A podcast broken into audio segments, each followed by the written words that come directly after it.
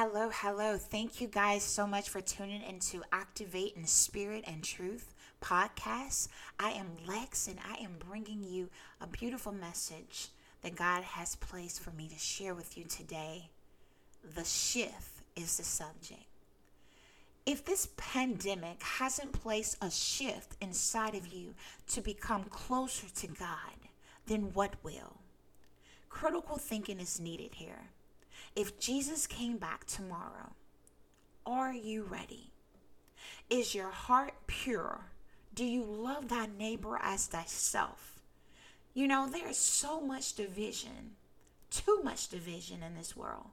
Too much of killing, too much of stealing, too much of lying, too much of throwing of rocks and hiding of hands. But know that God sees all.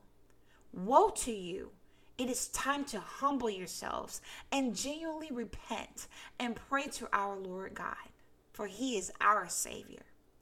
A significant change is needed in this world, and it will only take place with the true and living God at the forefront of everyone's lives, and each desiring of the change within. I tell you today, I cannot force you. Your pastor cannot force you. The bishop cannot force you. God will not even force you. You have to want this thing for your own soul and your salvation, the eternal life. I love the saying when you know better, you do better. It wasn't meant for the worldly aspect of things, it was to channel your spirituality.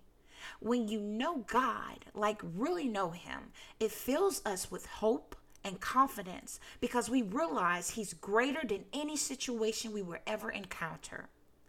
So, what team are you on today? What team would you play on today? Who do you serve today? The one you worship is who you serve. So be mindful of the worship of man or woman. It is time to get in position for God. It is time to stay in position with God, even under hectic pressure. The shift is taking place in the season. Have you been affected yet? Thank you so much for tuning in to Activate in Spirit and Truth podcast. I pray that God will continue to bless you with each and every desire and needs that you have in this season. In Jesus' name.